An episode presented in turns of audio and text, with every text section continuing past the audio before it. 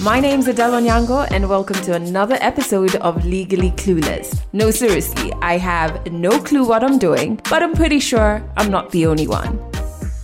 Hey you, welcome to episode 209 of Legally Clueless. Thank you so much for rocking with this podcast. If this is your first time tuning in, audio episodes like this go out every single Monday, which of course you can stream on Spotify or everywhere else that you can get podcasts on. And we have a super awesome video series, 3 seasons out, which you can watch on our YouTube channel or on our website. And we also have our tour series, so watch us weave through different cities, gathering amazing African stories. All of these are on our website and YouTube, and the links to all of those are in the show notes. Make sure you join our cozy corner of the internet on Instagram. We're at Legally Clueless Africa. There's also a link to that in the show notes. If you are an OG member of the family, I've got so much love for you. Thank you, thank you, thank you for rocking with this podcast. So I'm super excited about this episode, like I always am, especially when the story featured is by somebody who listens to the podcast or somebody who reached out and wanted to share their podcast. So that's exactly what happened with Captain Wachira, whose story is coming up a little later. Listen to this. I black out somewhere during the day. Frank calls me and he's like, dude, we need to talk. I didn't pick up my phone to get back to him about it. So my girlfriend calls me in the evening. I'm at work. She's like, you and I have a very serious conversation to talk about. I don't want this. So in the morning I get home and then she's like, so who have you been talking to? Why have you been talking to them? Frank took Beth's phone, took screenshots and sent them to my girlfriend. Then he called her and he asked her, are you not giving your man enough? Are you not giving him enough that he's coming for our girl? That is coming up a little later in this episode. But before we get there, here is the song of the week. So I'm really excited about this song because it takes me way back to my first ever radio job. I was working at this station called 1FM and we only played African music. And this song, because I was working there around the time like Ice Prince and a lot of Nigerian artists were popping. Ice Prince was like the equivalent of Burna Boy today. And I really loved this particular song by him. Like I even went and researched. I found out Aboki means friend, I believe, if I'm wrong. Please just forgive me and correct me gracefully. I really love the song Aboki by Ice Prince and it popped up on my headphones the other day and I was just like, oh my goodness, this has transported me to 2011. Actually 2010. Oh my goodness, yeah. Anyway, I hope you enjoy the song. I have put a link to it in the show notes. So I'm back from Seattle. It was so good to me. It is so beautiful. I loved it there more than New York. Like, truth be told, it's a lot more slow-paced, which is my kind of rhythm. More smiling faces. People are not just rushing to wherever they're rushing to. And it's really beautiful. Like, just so freaking beautiful. As much as I went there during winter, although from people's reactions, it's like it's winter all through. It was really cold. Like, 0 degrees cold. And at first, I was very concerned about going to a place that cold because I love the sun. I like small clothes. But I really did enjoy it. It wasn't bad, actually, because layering is cool and is also quite fashionable because I enjoy putting clothes and looks together. So I enjoyed it. However, Seattle does have a serious like homelessness or unhoused issue. Someone who lives there told me it was an issue before, but then they were severely hit by the pandemic and everything that was a problem before just kind of escalated. I remember taking a walk and seeing so many homeless people, and that day was probably one of the coldest days of my trip there. I wasn't there for long, but it was one of the coldest days. And yeah, I just like my heartbreaking that people in 0 degrees homeless outside, and I didn't really like that. That was really heartbreaking. And then you're just like helpless, you know, this is not your country. Yeah, so that's one thing that made me feel a bit sad. But the hotel I was staying in was right near the oldest Thai restaurant in Seattle. And remember last year I was in Thailand and I fell in love with the food. I ate so much chicken. And once I discovered that restaurant was close by, like the first night I arrived, literally it was raining and I walked in the rain with no umbrella to that Thai restaurant and I had the best orange chicken I've ever had in my life. It was worth it. Oh, I'm so hungry thinking about it. I was constantly at that restaurant my entire trip there. And I went obviously because of my work with The Moth and just hosting and storytelling, and the performance was just amazing. It was at the Discovery Gateway Center, which is part of the Gates Foundation. And it's this exhibition space where they have like fantastic exhibitions happening that are linked to like work in changing the world. We had both a virtual and in-house audience, and it was the biggest event they've ever hosted. It was sold out. And it was just so great, man. I really think storytelling is one of the ways my purpose exists. And I'm pretty privileged to not only do it in my home country, but to be able to travel the world doing this. I really like it. I really do. I had like a bit of an emotional moment in Seattle where I was just like, is this really my life? Like, this is wonderful. This is such a gentle, charming life I'm intentionally crafting for myself. And so that made me feel really good. Okay, let's jump into 100 African Stories. So how did I even link up with Captain Wachira, who's our storyteller? Yes, he commented on one of my IG posts. I think it was a post about anxiety or something to do with mental wellness. He shared that he was living with a mental condition, and then we took it to DMs because I was like, would you want to be on my podcast? And he was like, sure, no probs. The story is so powerful. We ended up recording it for an hour and a half, which is why it has to be in part 1 and part 2. I'm sorry for the many part 1s and part 2s, but the stories I've been recording of late have been really long.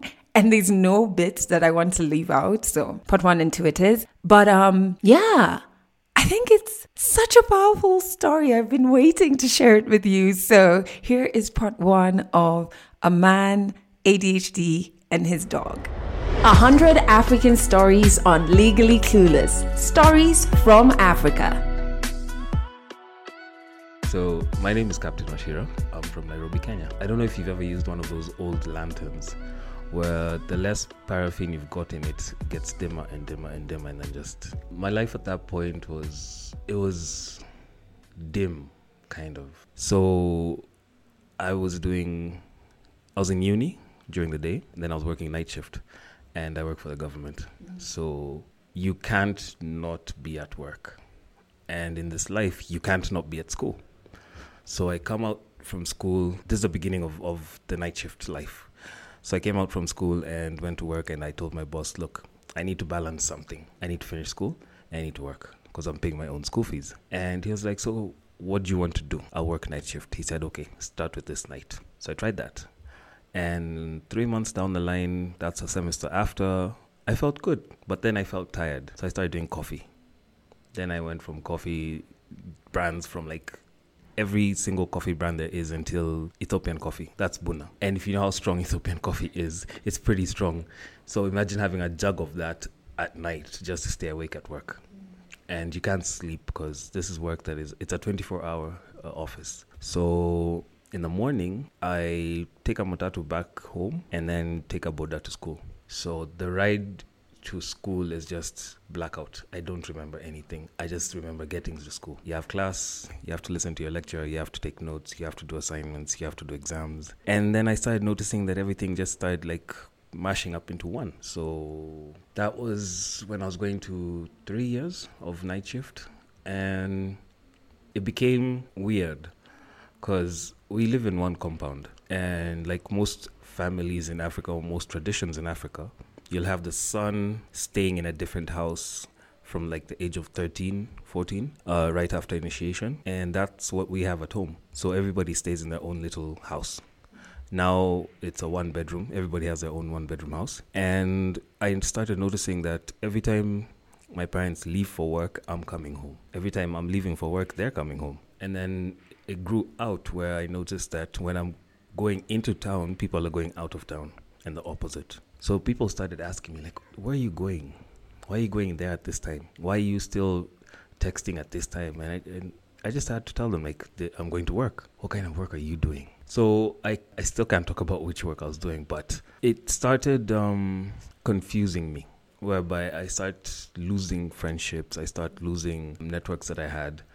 In most places, yes, we call ourselves a 24-hour economy, but you don't have certain things at night. So your routine starts changing. That's what you eat. Your diet starts changing. The people you hang out with and the people who hang out with you, because you don't only... A friendship is not only a one-way thing. It's a two-way thing. So you can hang out with them, but are they really there for you? So that's what started now trickling down to a dimness. And then my quality of work started going down. Arguments started going up. Coffee stopped working. So I decided, hey, why not look into something stronger? No drugs or anything, like Xanax or stuff. But I started chilling with guys who were chewing mira. In Ethiopia, they call it kat. Some brands in Kenya, they call it kat. But then I started chewing after school, until the time that I was needed at work. And you can't chew in the office because that would be crazy. So weirdly, Corona hit. So I come from school. It wasn't so serious. Schools weren't closed then, universities that is. And I started wondering, what if I just wore a mask and just continued chewing under the mask? And so I did so. So I chewed for like, say, an hour or two while I'm at work. But then I got used to smoking cigarettes so much that it was now bothering me. So these two things go hand in hand. You can't have a peanut butter and jelly sandwich without the jelly. So I'm in the office and I start asking guys, like, do you know where, like, we can smoke around here? There's smoking zone. Can I smoke in the bathroom? We have smoke detectors everywhere. We have cameras everywhere. So one day a guard told me, by the way, nakuonanga ukitoka. That's, I see you getting out of the office. I'm guessing you're going to smoke. I'm like, yeah. Bono, just go to 4th floor. So there's a smoking zone. No way. That's where I started going. And that now built up something else where now I can smoke freely. It didn't work for long. I thought it would. It worked for a bit. It worked until now I was going to clock 4 years of night shift. So in 2020, December, one of the supervisors, the new supervisor that I had, started telling me, whatever you're doing is not according to the policy of the institution. You can't be doing this. You can't be doing night shift. Who told you? January, Feb. And I went to my boss. I'm like, yo, have you talked to certain person? Have you told her that we have an agreement? And he was like, yes, but she keeps on bugging me. So he told me that if she ever does that again, tell me. She stopped. But then in June of 2021, she sent me an email, and I'm guessing it's on Tuesday during the day, and that email was just basically telling me, your agreement of night shift is done. From tomorrow morning, you're starting your 8 to 5. This is after 4 years of night shift. At the same time, I was in uni, so I don't know what she wanted, but that semester I was doing community service, and our university, like, everybody has to do comm service. So we'd picked out one of the hospitals in Pangani, and we were delivering stuff there. So I'm in the middle of this big project we've invested money in, and now she wants to switch up everything. That Wednesday, we were supposed to deliver beds and some other instruments to the hospital. And I didn't go to work in the morning. I was to leave work at night shift. That's Tuesday, Monday morning, leave work, go to school. So I left the office, went home, thought about it, changed into casual clothes, then left to the hospital to go and deliver. I'm still being waited for at work. So when I left the comm service work, went to the office, I sat down, and then guys started looking at me like, hey, dude, you're late, nee. But I'm late because I had things I'd planned, and I can't miss out, because at the end of the comm service, the lecturer, who's your lecturer for community service, comes to the place and sees the handover. So I'm in the office, I'm at my computer, and I fell asleep for about like 4 hours. So my boss comes and wakes me up. He's like, what's wrong? Why are you here? I told him a certain person told me to come, the supervisor. And you agreed. I was like, sir, what can I do? It's either that or I get into trouble. He told me, go home. So I went home, and then that began the tussle between she and I. What are you doing? Why are you not following orders? I'm your supervisor. In that moment, that time frame, I had domestic issues with my then, can I call her wife, engaged, something, girlfriend. We were not understanding each other. She'd quit alcohol, apparently, but she also picked up Mira. So I found out that she was drinking while I'm at work, which brought in a problem. And she was a violent alcoholic. I don't know. One thing about the pandemic, and I think a lot of people now know, is that it caused a lot of disruptions, domestic disruptions. A lot of people fought with their people. A lot of people never thought that it would come to this, which is now breakups and fighting and stuff. But then a lot of people also discovered good things about their people, that, hey, she actually listens, he actually listens. He'd actually like devote more time into doing certain things, because during the pandemic it was just wake up, you have your laptop, you'd probably change like your shirt, put on a sweater, and down you have your shorts or you're in boxers, and then you guys are just lazing around the house. So she'd be like in one room, I'd be in another room, and it's the same thing for a lot of couples. But then for me, I had the past, what did they used to call us, there's a word, special people. With the letters. Yeah, so essential workers. Yeah. So since I was an essential worker, there was no point of me being home. So one day I came home and the house smelled like Smirnoff black ice, this fruity, alcohol-y taste. So I asked her, have you been drinking? She was like, no. Okay. I left it there. When I went to the wardrobe, I just moved one piece of clothing and then bottles just came out. Bottles. I was like, no, man. So she hadn't heard it. So I just put them back, acted like I didn't see anything. Then the second day happened, and the third day happened, and I was just like, no, because I know where this goes. So I snapped and became angry. And for once, I could not control my anger. And that's not violent anger. It was driven by disbelief. And I just went out on her and asked her questions. And yeah, we started arguing. What caused the meltdown? I call it a volcanic eruption. So we, from the beginning, from like even before the pandemic, we'd chill together. I wanted us to socialize with other people. So we started chilling with other friends. So there's this one friend of mine, let's call her Beth. Beth and I had been friends.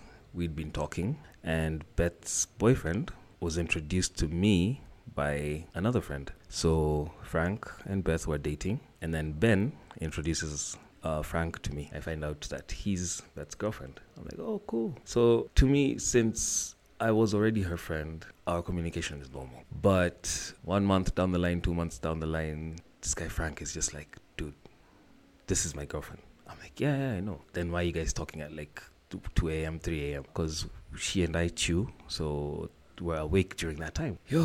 One day they were outside Nairobi, and a friend of theirs had invited them to some party. Back then, during the pandemic, parties were not legal. So since it was outside Nairobi, not a lot of cops were involved into like breaking up parties, house parties back then. So she told me, while we were texting, she told me that he's outside with the boys, she's inside with the girls. And we talked until I think around 5 a.m.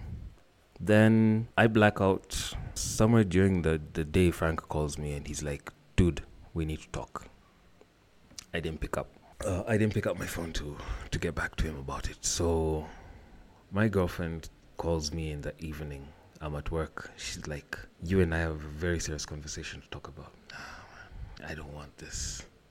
So in the morning, I get home. And then she's like, so who have you been talking to? Why have you been talking to them? Frank took Beth's phone, took screenshots and sent them to my girlfriend. Then he called her and he asked her, are you not giving your man enough? Are you not giving him enough that he's coming for our girl? Is this like what you guys do in your relationship? Like you guys just start dating other people while you guys are together. Oh. And she started flipping through my phone, showing me screenshots. I'm like, yeah, we talk. Oh, until 4 in the morning. I'm like, yeah, as in Jabba. These are the conversations we have. So that argument ran for 3 days. Non-sleep. You guys are awake. 3 good days just arguing back and forth, breaking things. Then my niece, on the 3rd day in the morning, my niece comes into the house. Now she's tall enough to open the door for herself. And this girl, my ex, goes to the kitchen, lower shelf. She wants to bring out some bags so that she can go and pack. And I'm going to stop her. So my niece comes in between us. And while I'm going to reach out my hand to hold my ex and try and tell her, no, stop, don't. She pulls out a bag and hits my niece. And my niece falls backwards with her head and starts wailing. I was just like, this is trouble. So when I'm picking up my niece, I look at my ex and I ask her, like, can't you even stop to tell the kid sorry? And she looks at me, and I've never seen someone with such cold eyes. And she said, why? She's not my kid. And she walks away. Hey, that's when I knew. Yeah. Before we settled into this house, her mom came over. And we had a sit down with her parents and my parents. And the agreement between her mom and I was that if she ever does anything to make you mad, before you hit her, call me and tell me your daughter has become too much. Please take her back. And that's what I did. I called her mom and I was like, Mom, I'm done. I'm done covering up for her. So just come for her. So I'd been told by my mom that she doesn't think that this is a worthy relationship. And I kept on asking her why. And the other day she told me that your girlfriend came to my house drunk. She'd lost her job too because they were cutting down jobs. And she was working from home.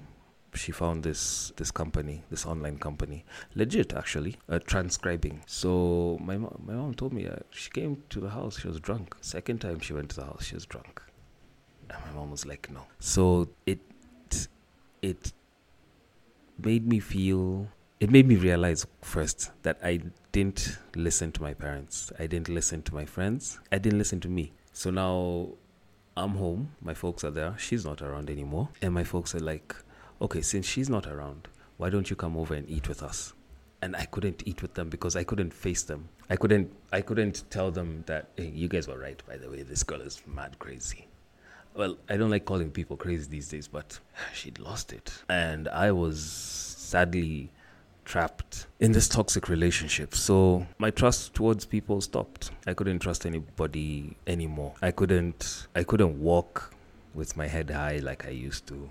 I couldn't go to work and be like, yeah, she cooked this for me, because sometimes she'd cook, sometimes I'd cook. And the routine that I had was that since most restaurants in town were closed by a certain time, which was like 5 p.m., 6 p.m., everybody's down. I couldn't get dinner. So I used to carry food. And guys would like congratulate me, ask me questions. So when's the wedding? So, hey, she made you fish today, beef, blah, blah, blah. Hey. And now Wachira doesn't have any food. So people started speculating. So now that brought up questions. I started getting skinny and skinnier. Mind you, I'm still chewing. So I'd leave school, go chill with my friends, chew until around 7:30, then go to work. No eating. Finish work, go home, go to school. And school is my laptop. Finish class, sleep, wake up, go to work. Like that. Lost what? 20-something kilos in the span of 2 months. The realization that we need help came by when my folks were in the country. They don't live here. He'd gotten a posting, my dad, out of the country. So while I was still trying to find myself, find my routine, get back onto my feet, my dad kept on pressuring me and asking me questions like, hey, what's wrong? Why are you sleeping during the day? Why can't we talk like we usually used to talk? And this is because I am either somewhere stuffing my face with mirror so that I can go to work, or I'm coming from work and I just need to black out. So the first real incident that kind of shocked me and shocked him and shocked my sister was when we were outside. They were outside the compound, the house, and they were having tea in the evening. It's around 4 p.m. So he called me. I was on my way home. He calls me and he's like, we need to talk. So I get home. I find him with my sister, and then there's an extra chair. So I sat down to talk. While we're talking, it's daytime. The sun is out. I just black out. And then I I just felt someone shaking me. So I woke up startled, and he was like, have you seriously just fallen asleep while I'm talking to you? This is an African dad, remember? Yeah? So you must have really big kahunas to fall asleep in front of your African father. I'm like, no, I wasn't asleep, but we saw you. So yeah, that's when I realized, okay, fine, something is not right. Then he tells me in November, let's go up country, try and reset, find yourself, try and figure out what's wrong. So we went. Nothing changed. Adele, nothing changed. When he was out doing his errands, running his errands, and I'm home with mom, I'm a photographer. So I'd give my mom an excuse. I'd be like, I'm going to take photos of this and this. I'm just going to take photos, just something. And I'd go for hours on end. At that time, I've gone, I bought mirror. I discovered something about addiction. Let me pause there. Something about addiction is, if you're addicted to a certain thing, you will find it. Be it weed, alcohol, mirror, cigarettes. Wherever you are, you will find it. Probably just go out of Kenya. Go to some European country. And I still bet you can find it. Because there's a ban of mirror to the UK. But I bet you can find it. If you look hard enough, you'll find it. And I found it. I was like, yes, okay, now I can buy mirror from here. And I was given a car, a 4x4. So I'd go to the lake, chew my brains out. And I used to chew and drink at the same time. And I'd come home. There's this back door that I used to use. And use that door, call my mom and be like, Mom, I don't want anybody to disturb me. I am editing photos. I will be done very late. And I know she's not going to stay up. So by the time I am done, they're asleep. This is a whole month of doing this. Apparently, I'm supposed to be finding myself, resetting. It's quite poor. So the last day, I have this really big fight with my dad. And the fight was just about, why can't you come out of your room to talk? I couldn't face my dad. I'm like, nah, man. And tell you what, that I'm addicted to mirror. So I come back to Nairobi. And then my dad has this talk with my sister. And then my sister calls me. She's like, come we talk. Kumbe, my dad is there. And then my sister goes like, Simwambie, just tell him what you're addicted to. I'm like, come on. You can't tell me all like that. Like, I've kept your secret of you smoking weed for all these years. And now you want to put me... tell him. I'm like, no. Just tell... He is addicted to mirror. Mirror. Wachira. Mirror ndio inakufanya ukonde. Mirror ndio inakufanya... Usikuje kuongea na mimi. Kumbe ile siku ulikuja and your eyes are open like this. That is what you are on. There's an evening he called me and I couldn't close my eyes. My eyes were wide open. And then he asked me. It's like 9 p.m. He's like, oh yeah, why are you staring at me? I told him, I'm not staring at you. So then you close your eyes. I can't close my eyes. Ah, man. So I was like, yeah, fine, I am addicted to mirror. Tangulini. It's been a while. Like, if you were around, you'd know. It's what I told him. If you're around, you'd know is now what I never understood why I told him that. But now what I understand is that it's linked to my childhood. My dad's been a diplomat all my life. We've been moving all my life. I've been in boarding school since I was in class 2. My sister in class 3. So there's a lot that my parents have not known about me because I've been in school. So I kind of summed up my childhood by telling him, if you were around, you'd know. And he asked me, what do you mean by that? And I woke up and left. So... they flew out in January of 2021, and I went berserk. I went nuts. Like, I was nuts way before. I had not gone to work. December, I'd taken leave. November of 2020, I absconded work. October, I'd absconded work. So when they left in January, I'm like, there's no one to tell me anything right now. So I didn't go to work for the first 2 weeks. On the third week, I kind of felt guilty, so I went to the office. And my boss asked me, like, where have you been? I told him, hey, things are not good. At that time, I'd not been to the barber in, I think, like 2-3 months. My hair was all over the place. And he said, hey, Wachira, you don't look okay. So tried working for 2 weeks. I'd come late. I'd sleep in the office. I'd submit my reports late. And then when I noticed this habit of, not really a habit, when I noticed that my work was dwindling, then I just stopped. I didn't go to work. So I used to take the car, go chew somewhere by myself, and just isolate myself. And then that went on till February, March, and calls started coming through from my dad. Why are you not at work? What do you mean, why am I not? Like, how do you know I'm not at work?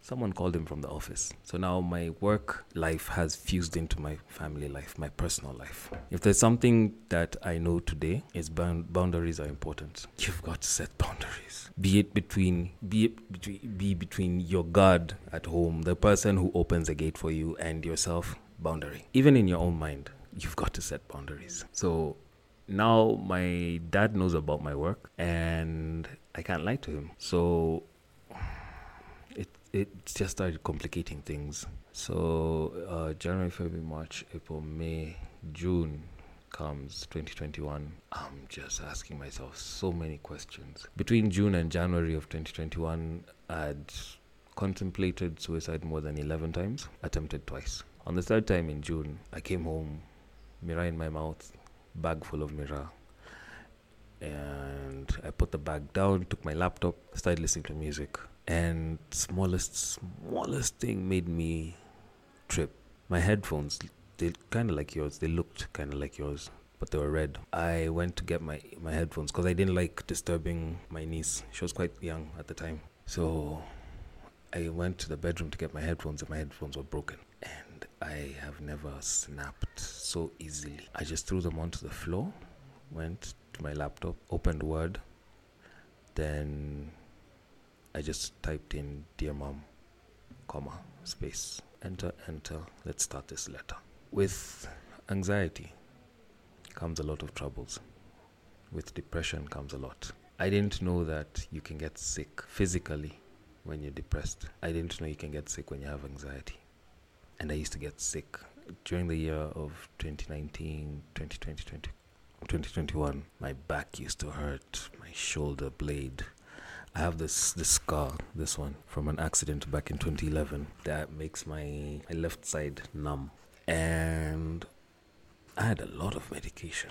I had painkillers, antibiotics, antihistamines, syrups, name it, I've got it. So I went to the medicine cabinet, took everything I had, and just started popping it out on the kitchen counter. Pop everything, put it into one, call it githeri. Now, I looked at them, then I went back to my laptop and started writing the first paragraph, explaining why I am doing what I'm going to do, or rather I've done what I'm going to do. And while I'm about to conclude the first paragraph of my Dear Mom letter, I heard my niece cry, and then I paused. I picked up a cigarette, I lit it, and she cried.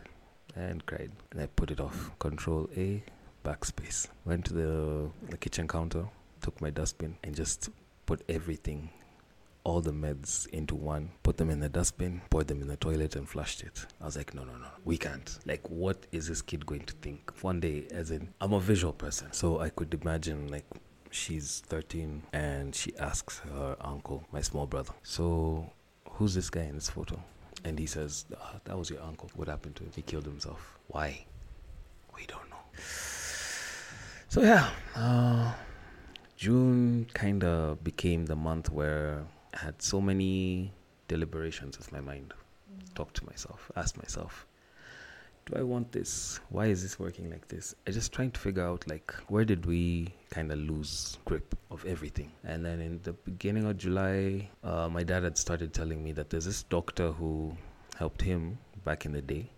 I should go to him. He's along Kiambu Road. And I just kept on stalling. Then one afternoon, I was like, damn, let's just go. I went to the guy and he told me what I thought I knew, but I didn't have evidence, so I kind of like shoved it to the side. He sat me down, he's this old guy, and he told me, listen, your dad went through depression. Your dad went through depression for like a year and something, and if it wasn't for him talking to me, I don't think things would have been the same till today. My dad had a phase during that one year that he talked about where he'd drink silly, and he drank one day until he fell into the bathtub and couldn't get himself out. And that's after an accident he'd had, fractured his collarbone, hand, leg, injured his spine. And this is a guy who fell into the bathtub drunk at night. And I had to get him out. So this doctor took out a notepad, and wrote an address, a name, and a phone number. And he told me, be there by 9 a.m. Fine. He gave it to me, and then he stapled it. He folded the paper in half and stapled it. And he said, when you get there, give it to that doctor. He's the one who's going to open the staple. Oh, man. This guy is so smart.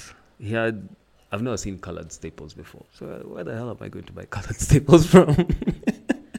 This guy stapled it with a colored staple. And I got to the doctor and I was like, here. I was told to give it to you. Call him. So yeah, that's Chiromo Hospital. I asked my brother to take me, to drive me there. And he took me. But the night before, I drank and I chewed until the sun came up. I was like, okay, fine. This is the last time we're doing this. I went hard. So my bro took me. I'm hungovered. Catch more African stories in the next episode of Legally Clueless. Wasn't that just such a powerful story by Captain Wachira? And that's only part one. And I just really appreciate how open and vulnerable he was willing to be with us. I feel like many more African men are reaching out to share their stories, which is wonderful. I really love that. I think for so long, the patriarchy has denied men their humanity. And so it's great to see you owning your stories and even the vulnerable chapters of those stories. Yeah, and I hope you could pick something out of his story. You know, it's so interesting because I was having dinner with friends last week and, you know, we were talking about relationships. Most of the times we talk about, you know, the things other people do wrong. If you're a straight woman, you're talking about, you know, I'm looking for a man who does this, or I once dated this toxic man or whatever. And I was like, you know what's interesting? Through therapy, I've also learned how selfish I've been in relationships. And one of the things was that when we talk about patriarchy, we didn't grow up in a vacuum. As much as like we are awakened and we know what needs to change. But for years, we've been conditioned into this system that undermines women, but also in its own way undermines men as well. And so you have to be very intentional in unlearning the unattainable, negative expectations that are set for men. And I learned that for a bit, I wasn't intentionally unlearning, which meant I was very selfish in some relationships and not really consciously, emotionally supportive of my partner.